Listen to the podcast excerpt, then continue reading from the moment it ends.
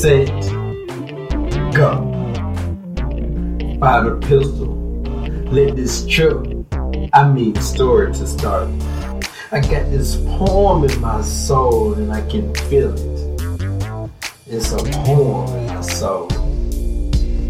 I got this poem in my heart.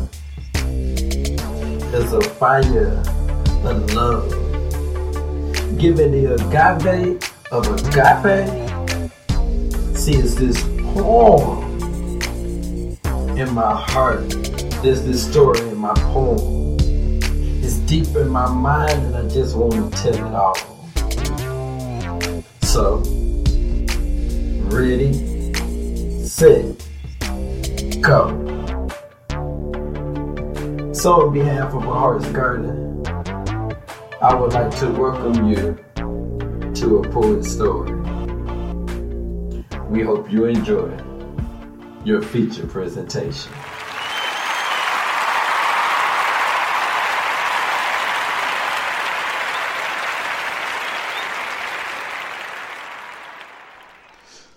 Welcome back. Welcome back. Welcome back. I know.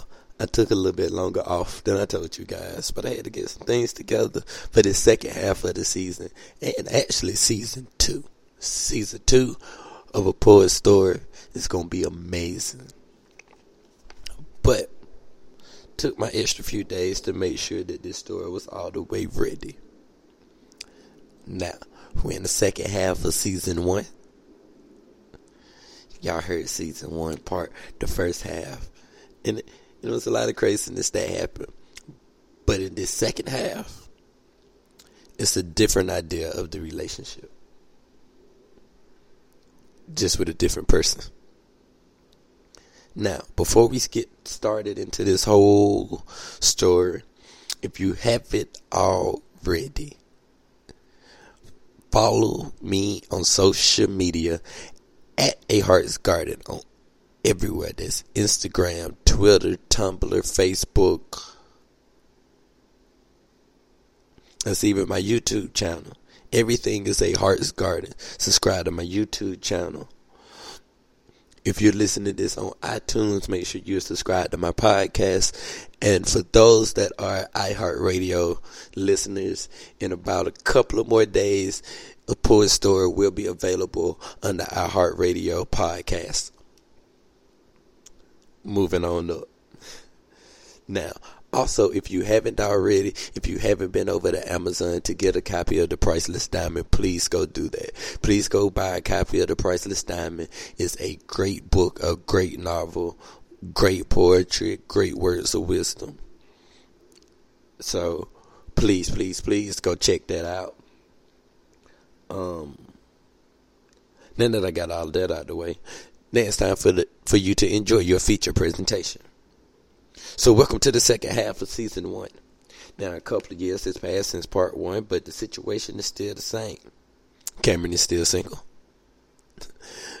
Before this really starts, Cameron is not even talking to anyone. Ain't nothing really changed. But hey. So Cameron had a friend from high school named Bree. Now she had this friend named Deja. Mm-hmm. Now, now Deja was this beautiful brown skin, nice smile, gorgeous eyes, beautiful woman. And from the time Cameron and Deja started texting, it was on and popping. Now, they started to talk and the conversation grew so about every day texting on a regular basis, going to sleep on the phone or texting, waking up, texting, starting the day. Now, now, as they talking, they learning more about each other, finding out each other's favorite colors, favorite foods, what they like to do, all sorts of different things, you know. So that's what conversationalists do. So, in about a couple of weeks of them talking, Cameron says, you know what? I'm going to throw a function. I'm going to throw me a kickback. So we can have a real fun, but you know, chill, cool night. And the times before the kickback, he had to get everything ready. He had to buy the drinks. He had to get all the other party favors and everything he needed to have a fun but crazy night. Now we shall end this episode right here. Episode episode seven. This is just a brief introduction into the second half of this wonderful, wonderful story. So we're just gonna end this right here just for the hell of it. Now in this chapter, in chapter one, we lay awake wondering when this story will start. Now, this podcast is also available on iHeartRadio once again. Would like to mention that once again. So take the moment, sip some tea, and enjoy chapter one. Because it's you and I.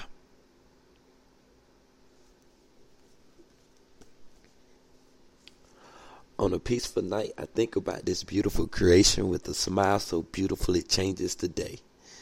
Eyes that sparkle just as beautiful as the sun, a sincere heart, a voice so sweet it becomes candy to the bloodstream. A glow who shines bright on this calm, peaceful night. I open my door to let fresh air in. Hear birds singing a beautiful melody, a song that can touch the heart of a dove, with words that gives courage to the fearful, the melody sends sends a wind to the soul and gives power to the spirit. This story I write as I make life follow me. I write a king's autobiography just now with the queen who rules the garden. This story recreates the meaning of life. I walked I walked to the garden to relax and clear my mind. I water the roses. I check on the head of the garden. The glow of the garden is full of life, is full of strength, is full of power. This rose creates warmth for the heart. This rose creates a smile for the soul. This rose, this beautiful rose cre- creates the meaning of happiness. I open my mind to understand your mind. I open my heart to understand your heart. I open my eyes to see what's inside of you. I speak to your heart. I speak to your mind. I speak to your soul just so your spirit can understand me. I walk down a path with a rose and your hand wrapped in mine. I begin to see a door. This door speaks and creates a new picture of life. I open the door, I walk in, I reach out and grab yours. I pull you in, the door closes, and this is how the story begins.